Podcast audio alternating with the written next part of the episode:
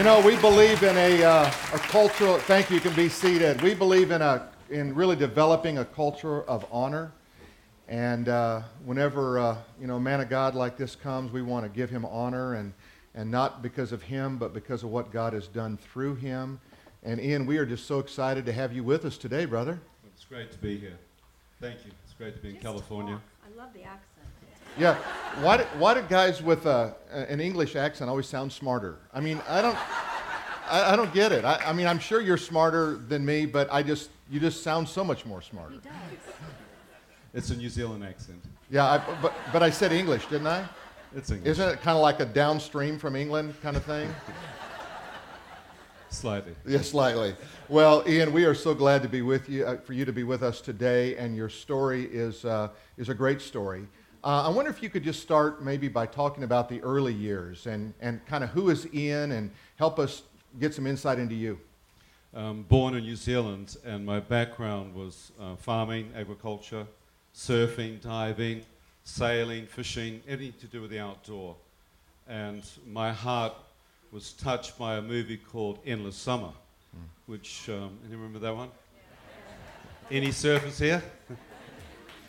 and I saw Californian kids surfing around the world trying to avoid the winter. And so I thought, that's me. And so I decided to travel. I left New Zealand in 1980 and spent two years surfing around the world. That sounds like a great life. It was great. Yeah. You know, um, tonight in the movie, you're going to see his story, and I have to ask a question because part of it is, and share with us a little bit about how you turned against and away from God at a young age, that little bit of that story. And then my question to you is, in all of your travel, because the movie is unbelievably beautiful, but your quest for life, and that's, I mean, that perfect wave. And how along the way did you not look for God? Because we see you traveling through even some mysticism, some you know Eastern philosophies and religions, mm-hmm. and even though you turned from God at 12 and said there's not a God, was there little pings in your heart along the way of searching for God? I think because I was brought up in what I think you call Episcopalian, it's very similar to Catholic um, stand up, sit down, kneel, stare at stained glass windows. So when I used to pray every night, I felt as though there was nothing out there. I'd never heard God speak to me. And so I wondered whether perhaps Christianity wasn't the way. And I was looking for the meaning and truth to life. And so I, when I traveled through Asia, I began asking other people, what do they believe? And I saw their spirituality. They did believe in God. And they weren't just people who went to church on Sunday. And so I was challenged by their, um, the supernatural realm, attracted me. And I'd never experienced anything supernatural in Christianity. Well, and you know, that's a really interesting point, I think, as we start to kind of focus this message down that the word is, is great, and whenever the word is delivered, it was always delivered with power. And when you saw the ministry of Jesus, you saw, um, I mean, signs and wonders, you saw miracles, you saw lives transformed, and that move, that undoubtedly that seed that your mother planted in your heart at an early age, it, it, it, it went through a germination process which was longer or different than everyone else. Yeah. Talk to us a little bit about that. I was christened as a child, and I had the certificate. I don't remember it happening. Um, but it's something that my mum and dad did, uh, infant baptism. And I then was confirmed at the age of 14. remember kneeling at the altar expecting this is the time then God will reveal himself to me and speak. And nothing happened. Very disillusioned, I walked out the back of the church and I turned to my father and said, Dad, have you ever heard God speak to you? He said, Well, why do you ask that? I said, Well, we're told that we are created in the image of God. I have ears and a, a mind and, and a mouth. Surely is it when I speak to him, he should be able to hear me and talk back. I've heard nothing. Have you ever heard God speak? He said, Well, no, son, I've never heard God speak. Um, some people think they have, but I think they're a little bit. Just be a good boy, don't buck the system, and someday you may make it up there. Well, I was in that teenage, ready to challenge authority. And so I watched my mother walk past with the vicar, the priest. And I went out and talked to her. I said, Mum, have you ever heard God speak? And she turned to me, looked me straight in the eyes, and tears in her eyes said, Yes, son, I have. The, the minister, the vicar, ran. Well, yeah, why would God show up at church? Well, I thought perhaps he's like Dad. He's never heard God speak either. But Yeah. my mum stood her ground, and I said, Mum, I'd never heard you tell me this. What happened? She said, Your grandmother, uh, my mother, died of a tragic accident which triggered off multiple sclerosis, and a bull ran out in front of her. And she said, When she died, I had no one left in the world to turn to. And um, she said, I got on my knees and prayed in my bedroom and said, God, if you're real, you must come to me. She said, In that bedroom, God revealed himself to me. I saw him and heard him speak. I know that he's real. That's why we're taking you to church. I said, Mum, do I have to go through a tragedy like you in order to hear God speak? She said, No, son, but often man's very proud and arrogant, and it takes a tragedy to humble him to bring him to a point of need where he will call out to God. That's good. I said, But, Mum, I'm not proud, am I? She was very gracious. she didn't say, You're full of it, son. um, when I was 14, I had lived under what I believed Christianity taught the Ten Commandments. I didn't know that you didn't get saved through the Ten Commandments, you got to get saved through grace. And so I was living under the law.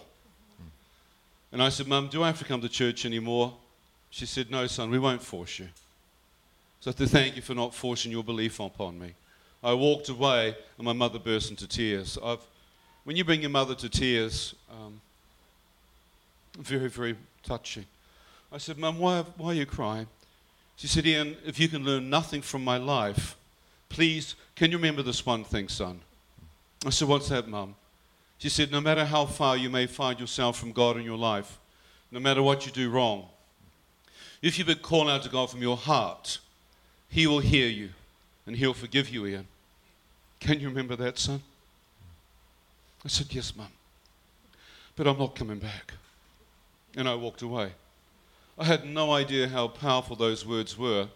That the key is to call to God from your heart, that He will hear you and He'll forgive you, no matter how far from God you may be. I'd never heard the story of the prodigal son or the woman who was a prostitute who came to Jesus and when she saw the Lord wept all over his feet.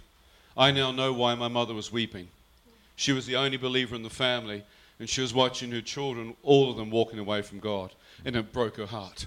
But she knew that love could not stop that. Love would let them go and trust that God could bring them back. Amen. Wow. Wow, that's powerful, powerful words. And I know there's moms and there's dads here that are praying over their kids, Ian, right now. I'm praying with some of them. And um, that was just very powerful. It took me back, sorry, just as a mother's heart and as a father's heart, the brokenness when we don't see our kids living and loving God. Never, Okay. never judge them. Never give up. My mother never judged me. She loved me. Yeah. And she prayed, but trusting God that His love would bring back her son. Yeah, yeah.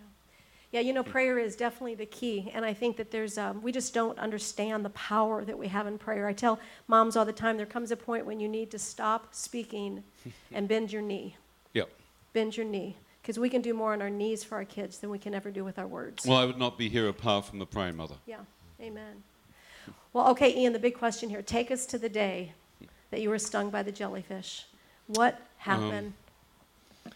Leaving that, I never went to church from that point on, other than my grandmother dragging me off for Easter or Christmas and um, wedding and funerals. And so I became an atheist. University took any Christianity out of me. I then became a consultant and I used to earn 400 bucks an hour. And so my world was, I had everything, but I still had an emptiness inside my heart about the meaning and truth to life. So I began to travel the world from 1980 to 82 surfing. My brother wrote to me and said, Ian, would you come home for my wedding? I said, sure, I, I'm so close to my brother. So I flew back to an island called Mauritius, where I'd lived the year before in the Indian Ocean, and began diving again with the Creole fishermen. And they were night divers. I was a lifeguard instructor in scuba. My mother reckon had fish blood in me. and um, I dived that night and swam into what is called box jellyfish. The Creoles, who are French speaking, call it invisible or invisible, invisible one. I was hit by five of them. The fisherman turned to me and said, Pardon, pardon, Stephanie, invisible, tac, Stephanie, allez, allez, vite. My limited French was un petit peu, told me that one would kill me, I had to get to the hospital. My arm went up like Popeye. My skin was blistered, excruciating pain. And by the time they got me into an ambulance, uh, my life was racing before me. I was completely paralyzed, I'd gone through the death rattles, and I was right on the edge of death. I couldn't even hear my heart beating. Seeing my life go before me, I'd heard documentaries comment on this, people seeing this before they died. And then as I'm lying, I think, well, am I going to die? Is there life after death? I thought, well, I believe there's nothing. I'm an atheist. Suddenly in front of me appeared my mum. On her knees, in her bedroom. You've seen the older people pray this way? Well, I'd seen that when I was a little boy. Every night, my mother used to pray the Our Father's Prayer, the Lord's Prayer. And I'm lying here looking at her, and I thought, what's mother doing here? Unbeknown to me, on the other side of the world, my mother has just had God speak to her audibly, perhaps the second time in her entire life, saying, Your eldest son Ian is nearly dead. Pray for him now. How many mothers know when your children are in trouble? I don't know. How many men wouldn't have a clue what's going on? well, I'm lying here. My mother is distraught. She's praying. God supernaturally takes her into this ambulance and said, Ian, the same words when I was a 14 year old boy, when I walked away. Son, no matter how far from God you may be, no matter what you've done wrong, if you call out to God from your heart, God will hear you and God will forgive you. I thought, which God? So many gods. I said, God, show me your face. I need to see to believe. No face appeared except my mother. I thought, well, mother is not God. How many know your mother's not God? I sometimes act like it. But I lay there and I thought, my mother is a Christian. She prays to Jesus. Could she be praying to the true living God? As I lay there, I thought, well, mum's life is so pure. There's so much love in her if there is a God, she carries the attributes that should be in the character of, of God. I thought she taught me the Lord's Prayer, and I tried to pray it. My mind went completely blank. My mother said, Ian, do not pray from your head, pray from your heart. I thought, well, my heart's like stone. It's so cynical, so unbelieving. I said, but God, if you exist, I feel like a hypocrite praying. If you see anything in my heart of stone, please help me to pray. Suddenly, words appeared in the ambulance Forgive us our trespasses and sins. I thought, well, I have committed so many sins, too many to list, God. But if you can somehow forgive me, please forgive me all of my sins. The words disappeared. Fresh words came up Forgive those who trespass and sin against you. I thought, I'm not a revengeful man by nature. I'm not vindictive. God, I can forgive anyone. As I said that, two men's faces appeared in front of me. I thought, what the what are they here, doing here? I don't know if you got anyone on your hit list. And I heard this audible voice say, Son, will you forgive them for what they did to you? I thought, no. No. And then I realized that if I didn't forgive, I'd get no more of the prayer. I had no idea that Jesus taught uh, to the disciples after the Lord's Prayer if you do not forgive those who have sinned against you, their sins, your heavenly Father won't forgive you your sins against him. So that your repentance is conditional upon you then releasing forgiveness to your fellow man. And of course, on the cross, his, his last words were, Father, forgive them. Well, I wrestled with that, I tell you. They were the tip of an iceberg. I had a lot of um, unresolved bitterness and anger towards people. And I said, God, if you can forgive me, which would be an absolute miracle, I forgive them. Their face has instantly disappeared. Fresh words, thy will be done on earth as it is in heaven. I thought, what does that mean? Thy will, God's will be done. I thought, well, so far it's been my will. I've done it my way. I, I've nothing, whatever God's doing in heaven, nothing to do with my life. I said, God, I don't know your will, but if you can hear me, I humble myself. I admit I'm wrong. I, su- I surrender my life to you. Please help me. I will find out what you're doing in heaven if I survive, and I'll try and follow you all the days of my life. As I prayed that, an incredible peace came into my heart. I had no idea Romans 10 says, Those who call upon the name of the Lord from their heart shall be saved. To, to me, Christianity been repetitious from the mind, like a parrot. I've now, for the first time in my heart, given my life to God. The entire Lord's Prayer comes before me. As I finished praying it, I thought, I wonder how many men, just like me, complete atheists, surrender their life to Christ in their dying moments. Yeah. So, my encouragement don't you dare judge anybody. None of you are God. God's a lot more gracious than you. And you thank God that someone, someone's praying for them, and, and, and God will hear that one person that prays for them more than a hundred people who hate them. Yeah. Amen. So stop judging people, you pray for them. I'm lying there and thinking to myself, time had slowed down. It's as though I'd been in a car wreck years before where the car had rolled. As I lay there, I thought to myself, it's as though time has slowed down. God showed me later that even with people in head on collisions, heart attack, which they think is instantaneous, there's nothing instantaneous. God, who's outside of time, can slow time down like the Matrix mm. because he wishes that none would perish. His desire that all would come to repentance. Wow. That's good. Suddenly, the ambulance door swung open and they raced me into the hospital. Um, tried to take my blood pressure, no pulse. Tried another machine, no pulse. Began smashing my hand, trying to get drip feed in. The doctor said, Keep your eyes open or you will die. I could hear them talking. Another thing that struck me just before I died, I could hear every word they were saying. I now I asked God why. He said, Ian, faith comes by hearing. The last faculty in the human body is the ability to hear. Even people in a life support system or a coma can hear you. So if you know God, you get down there and talk to them. They might say vegetable, they can't hear a thing. They can hear you. They can pray in their heart. It's never too late. I heard them talking. I couldn't keep awake. And I remember distinctly thinking, I must find some strength. I must close my eyes. As I closed them, the machines flatlined. I found myself instantaneously out of my body. I don't know if you've heard of people looking down and they can see their bodies. Obviously, they have to be in the ceiling of the hospital. And Jesus said, Of course, I am the resurrection and life. Those who believe in me, even though they die, yet they shall live. So what was dead? My physical body, but I was still very much alive. Ecclesiastes 12, what 6 to 8 says, When a man dies, his spirit leaves his body. His physical body is only a shell, ash and dust. Am I talking too much? I'm just- No. This is why you're here. Amen?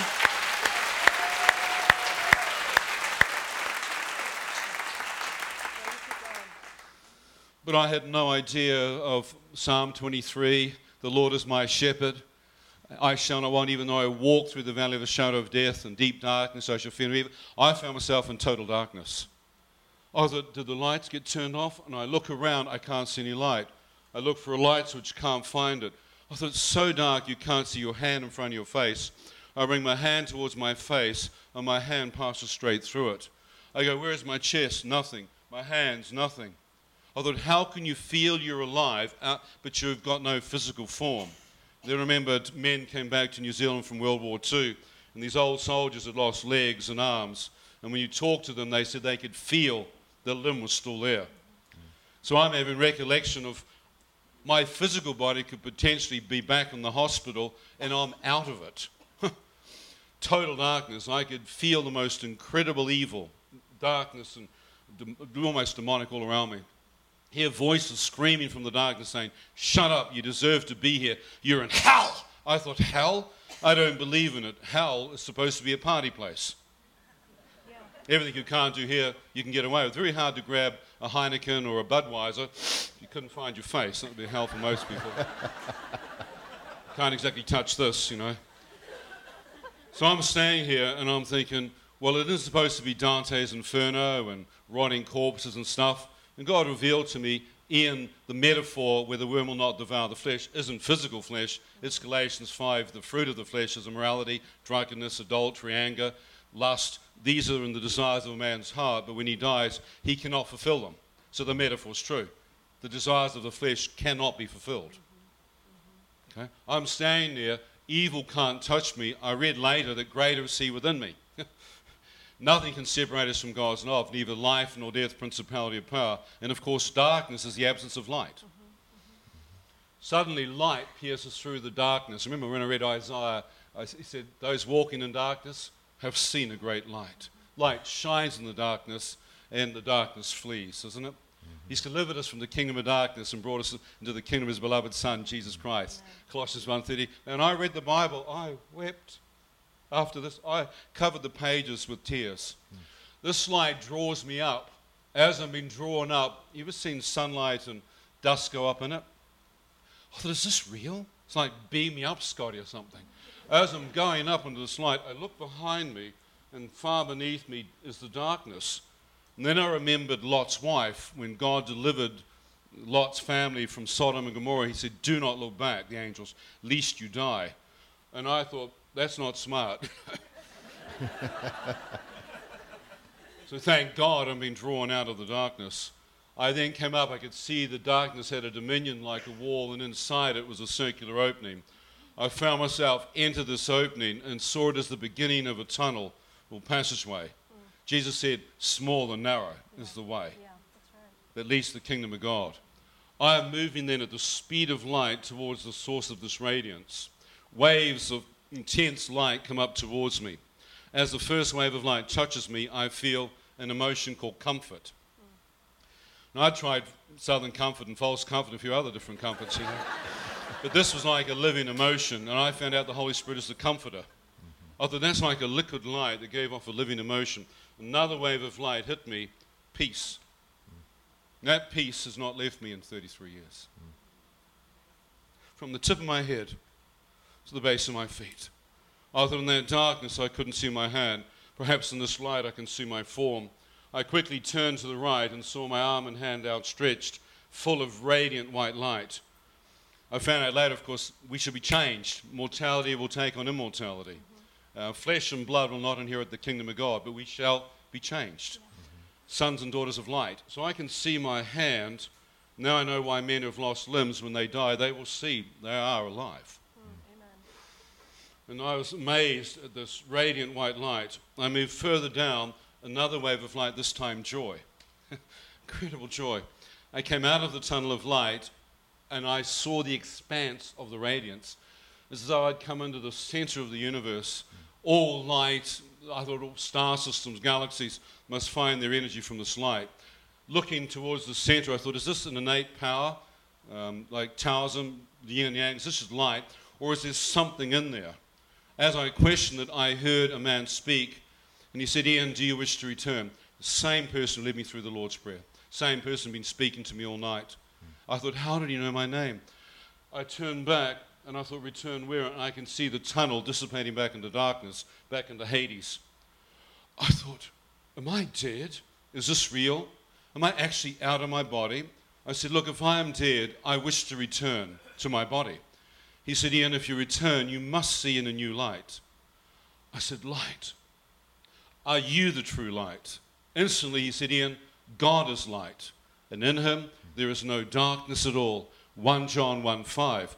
As he spoke, the words, like I'd seen the Lord's Prayer in the ambulance, words of light came in front of me. His word is a lamp unto our feet, light unto our path. I'm looking at these words going, God is light. I'd heard and studied Eastern mysticism, which said God is yin and yang, power of light and darkness equal and opposite.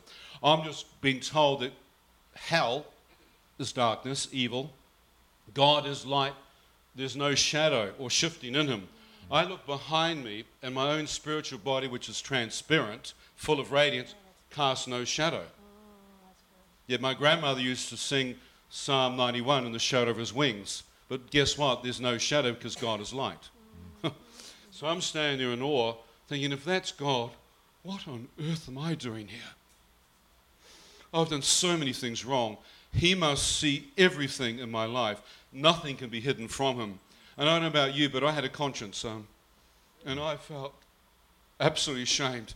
I thought they brought the wrong man. I should go back into hell now. So I began pulling back from the light. Suddenly, waves of radiance came towards me. I thought this surely will be the judgment and anger of God, the wrath of God. As it hit me, pure unconditional love and acceptance began to flow into me. My whole hands tingled. I felt this liquid radiance literally pour in love and acceptance. And I began to weep. I said, God, you can't love me. Surely you know my sins. More and more light, more and more love. I said, Well, I better tell him now, otherwise, if he finds out what I've done, he may want to kick me out later, you know. Might as well find out the lot now. So I said, I've cursed you, I've slept around, I've taken drugs, I've so many sins. It's disgusting. as his love swept into me, every sin I told him, it's as though he couldn't even see them. I wept, and he said, Ian, all your sins were forgiven. When you prayed the Lord's Prayer in that ambulance, I didn't just wash away some of them, I washed away all of them. And as Isaiah said, Though my sins be scarlet red, he will make them as white as snow. And as John the Apostle said, What can wash our sins away? Nothing but the blood of Jesus. But the only way he can wash them away is to repent. He's, he's paid for the sins of the world, but that can only be done through us humbling ourselves, asking him forgiveness. Then he can apply his pure blood, which takes away the sins. I stood in awe. I felt the love fill me up to overflowing. I opened my eyes.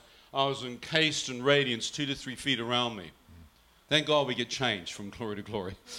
but I saw the light around God made my light look like a firefly, like a speck of dust in the center of the cosmos. I said, God, can I possibly step into the light and see you face to face? I am so close. I knew He loved me, and He didn't say a thing, so I said, God, if you want me to stop, I will stop. I had the fear of God in me. Hmm. I walked towards it, and now I know the light is the Holy Spirit. The Holy Spirit glorifies the Son. The radiance around Jesus is so bright, you won't need the light of the sun, the moon, or the stars. I'm in what the Jewish people call the outer courts. Hmm? The fruit of the Spirit, love and peace and joy. I walked into this radiance, and as I did, my own spiritual body was eclipsed by the light, and I saw what appeared to be veils of almost like stars. Seemed as though the universe was small and I was big. Well, God holds the universe in the palm of his hands, and he's looking for revelation, the sons of God. I walked in, and I felt this light heal my broken heart. And I began to cry again, but I was happy. I never knew a man could be happy and cry. You ever had that emotion? Oh, I felt him healing what I could only describe as my heart of hearts. He was going into a place my mother couldn't get to, my girlfriends, my best friends. No one got there. No one. I couldn't stop this healing. It was just sovereignly happening. It was though he was going over every wall, every barrier, every hurt, every rejection. And he was touching the core of my being. That love was so strong, I didn't think I could walk anymore. It got brighter and brighter, so I just literally stopped. As I did, it's like I came to a place of rest. The veils opened. then the light increased seven to ten times. Was so bright I could see at the angle I was looking a man's bare feet and round his ankle with deep, like monk robes, radiant light made up of this cloud I just walked through. I think Psalm 104 says he has clothed himself in garments of light. I look my, lift up my, my face towards him, see the chest of a man, arms outstretched with these beautiful deep robes. And as I look to where the source of the light's coming from, I realize it's coming out of his face. I thought, look at that seven to ten times brighter. As I'm looking, I'm looking into the face of Jesus, but nothing like I've seen in my Episcopalian upbringing. Here, here his face is like the source of all the universes in his face. It's like looking into eternity within eternity. I knew that if he was to speak, galaxies, constellations would come into existence. So he has the form of man, but the face of God. But light, which didn't harm my eyes. I then saw that his hair, instead of being brown, was pure white, long, shoulder length. I was captivated. Now, I'm, I could not believe that another man could say that another man was beautiful. It's beautiful. And I thought, his hands are out towards me like arms of love. I felt no fear. I began to walk closer, thinking if I can see his unveiled face. Light pierced out of his face towards me. As it swept into me, I felt purity, childlike innocence restored.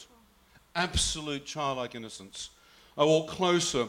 More light emanated into my face. Captivated by fixing my eyes upon his face, I felt an abstract word called holiness.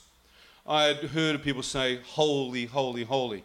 I had no idea what holiness was. I certainly was not a holy man. I'd never met a human person that I'd called holy. But I tell you what, that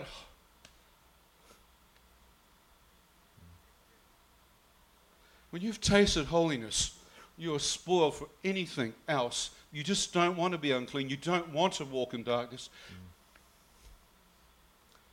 ruined for life. And thank God he's coming for a holy, pure bride. And the only way we can be holy and pure is come in within the veil, into the Holy of Holies. I'm standing there, I walk right up towards him.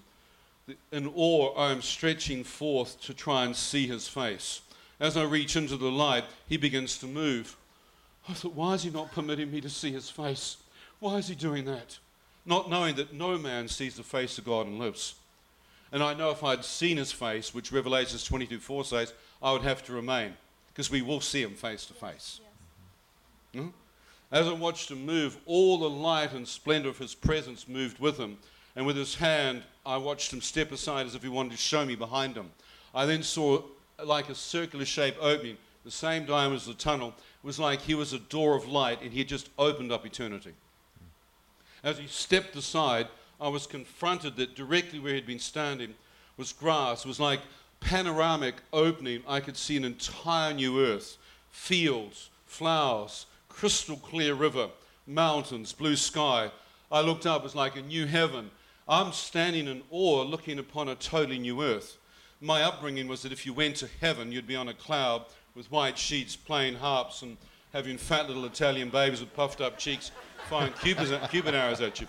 Well, I'm standing here looking at a new earth. I'm thinking, what on earth is this? God said, I've gone and prepared a place for you. I've created a new earth and a new heaven. And of course, in that new heaven is the new Jerusalem. This may counter your theology, but I don't really care. Thank God. thank God that the new Jerusalem's coming out of the new heavens onto the new earth. He said, I make all things new. Yeah. If He's gone and prepared a place for you, it's not here. Yeah.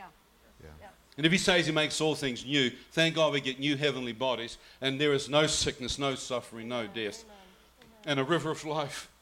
And we get back to what God had. And thank God when He comes down with His city and I've been to the Old Jerusalem, he's going to instate his city on the new earth and won't just walk with man, he will habitate with man. His gates will be open and the glory of God will cover Amen. the earth. Amen.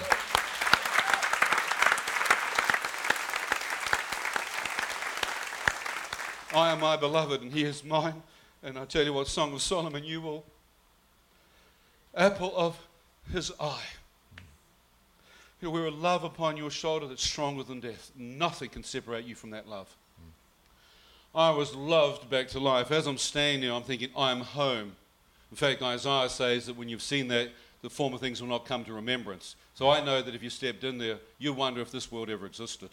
Because in the light of eternity, the temporal suffering of this earth is nothing compared to the hope set before us. And I stood in awe. I, I was literally knew if animals stepped on the grass would spring back. The radiance that was upon Jesus, that light was upon all of creation. No death. I watched Jesus then step back in front of me, and he said, I am the door of life. I am the light of the world. No one comes to the Father but by me. He said, Here, now that you've seen, do you wish to remain? Because we're given the free gift of eternal life. I had freedom to stay. Okay? Or do you wish to return? I said, I do not want to return. I want to remain here. No one who's seen this wants to come back. So if you've lost loved ones, Trust me, you're weeping over the sorrow and loss of those loved ones, but none of them want to come back if they've gone here. No one. You might be broken and weeping and crying over sorrow, but trust me, no one wants to come back. No one.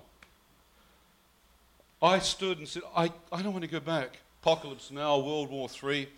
I look back and saying, God, no one loves me, no one cares for me. I look back to say goodbye, in cruel world. You know, ciao, tschüss, or wiedersehen. I'm out of here, man. I look back, and as I look back, directly behind me was my mum. A clear vision of my mother. How many love your mum? If you don't, please put your hand up anyhow. You can forgive her later, you know. If she's sitting next to you, you better have your hand up. So I look back and I saw one person who loved me, one person who prayed for me. I thought, had I not seen her in that ambulance, where would I be right now? In the pits of Hades being held there in chains of darkness until the day of judgment, where that gets cast into a lake of fire. And I'm second death, and I'm standing there going, God, I love her. There's one person that I would go back for. I've lived such a selfish life. How would she know that I made it? How would she know that if I stepped into eternity right now, I know that that door would close, and if I look back, I would only see field and, and grass. I would not see the door anymore. I would never be able to potentially communicate with her. Then I thought perhaps I could get God to send an angel or something. Men. Scamming, you know. And I said, shortcuts. And I said, I don't want to risk that. It would break my mother's heart. Everything she said is true. There is a hell, there is a heaven, and there is a loving Savior. Get tired for me. But he's no longer dead, he's, he's risen. I'd only seen him dead.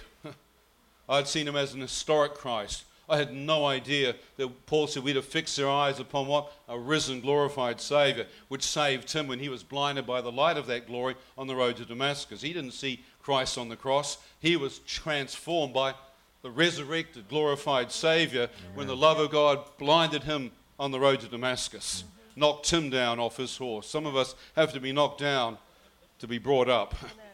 So I stood there and I said, I'm going back for my mum. He said, Ian, if you return, you must see things in a new light from a heavenly, eternal perspective, not from a temporary, earthly one. When Christ comes into you, Christ in us, the hope of glory, we should be changed from the inside out. We should no longer live for ourselves. I do not live for myself. I'm a dead man walking. I shouldn't be here. And what he does is he creates in us eternity, stamps eternity in our eyes, that we live a life that would truly focus upon his kingdom and not ours. His will, not ours. His glory, not ours. We must decrease. So many Christians want to increase. We must decrease. It's His name we're to lift up. There's no other name to glorify. I look back again and I saw my father next to my brother, my sister, my mum. Hundreds of thousands of people. You ever seen Canadian geese fly in a V formation? I could make out friends, family, and then I could see people I've never seen before in my life. Literally, their faces went off into a blur. I said, God, why do you show me these people? He said, Ian, most people will not come into a church any longer. I want you to go back and tell them what you have seen. I said, But God, I don't know these people. I don't love them. I love my mum. Who are they to me? He said, Ian, I love them. I desire all of them to come to know me. God so loved the world. I didn't know that. It was hard enough for me to love one person. How many find it hard to love one? I've been married 26 years, so I, I look back, and I do love her. I look back and I saw these multitude of people, and I thought, what kind of love could do that? I said, God, I, I truly can say, generally, I love my mum. I don't love these other people. I don't. But I will go back for her. He said, Ian, tilt your head, open your eyes, and see. As he spoke, instantly I was back in my body, on a slab in a morgue, doctors, nurses freaking out, running, taking off. I'd been dead for 15 to 20 minutes, and they'd done nothing to bring me back. God said, Ian, I've given your life back. I said, God, can you heal my body? Do another miracle? I'd rather be back in heaven than on a machine. Can you heal my body? I've been dead that long. Healing power went through me like electricity. Within three or four hours, I was totally healed. I walked out of the hospital the next day. So I believe not only in the resurrection power of Christ, but the same miracles that he did Yeah. then, Yeah. are now, and forever. Amen.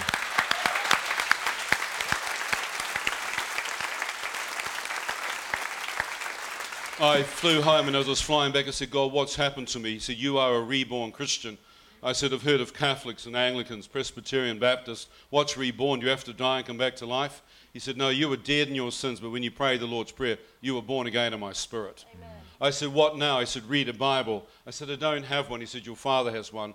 And in six weeks, I read the entire Bible. And in Genesis 1 3, it said, And God said, Let there be light. And He separated the light from the. I said, I've seen it. And then He created the sun, moon, and the stars. I thought, in Genesis 1, this is God's word. And then when I got into the New Testament, Jesus said, I am the light of the world. Those who come to me shall no longer walk in darkness. Then I got into Revelations 1 13 to 18. John the Apostle said, I saw him, robes reaching his feet. His head and his hair were white like wool, like snow. His face shone like the sun in full strength. His voice was like the sound of many waters. He said, Do not be afraid. I was dead. But behold, I am alive forevermore. Hold the keys of death and hell, Hades. I am the Alpha and the Omega. I am the beginning and the end.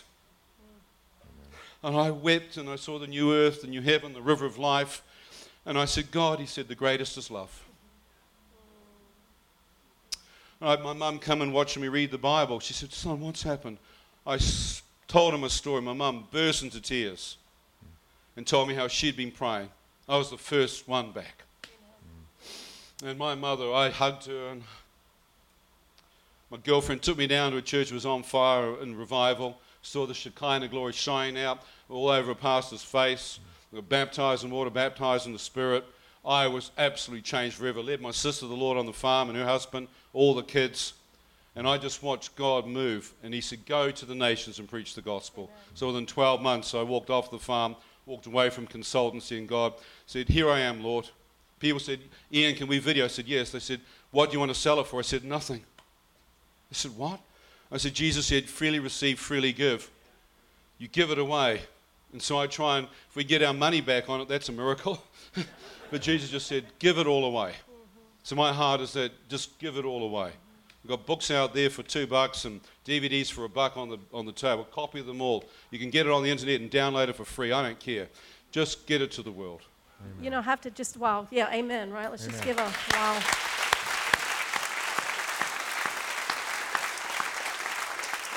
You know, Ian, in my spirit right now, I have to say this. Last Monday at Women of Influence, and God just so impressed upon me, and the women have been going all day today have come up. God lives in the now. I said that this morning, right? God lives in the now. We don't understand time because in your story, I'm thinking, how did you have that experience? It seems so long. You were dead 20 minutes, and yet we have to realize there's no time in eternity. True. There is no time. And what you just said, that whole idea how, you know, we think somebody dies suddenly. And so there's no time in eternity. We have no idea how God is ministering to that person at that moment, what seems like 10 seconds, and they're gone.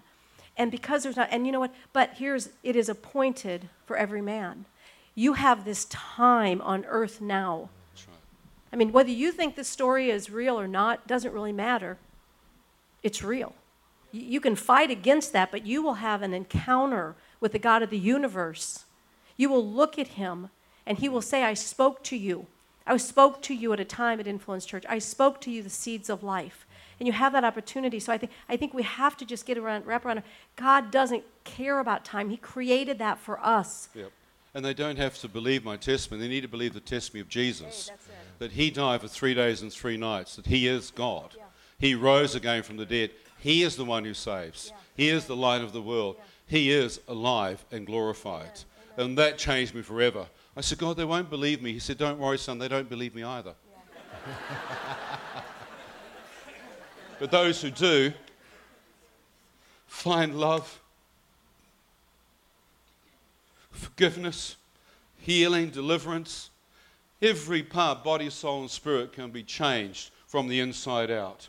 I had looked for love and got lust and sensuality and sex. But that love is eternal love. That love is pure. That love touches the deepest of man's need. The true meaning and truth to life was love. God so loved the world, he came to save it, not to judge it. God sent his son, the exact representation of the invisible God. Jesus said, If you've seen me, you've seen the Father. When I stood in heaven and saw him, I now know why Jesus is God. He is the exact representation. When you looked into his face, you realized this is what he looked like before he came to earth. He was the radiance and the glory of heaven. that's good You know, today, I want you to keep two things in mind. One is the revelation of Jesus, and the other is your will. And when those two things collide, you find life.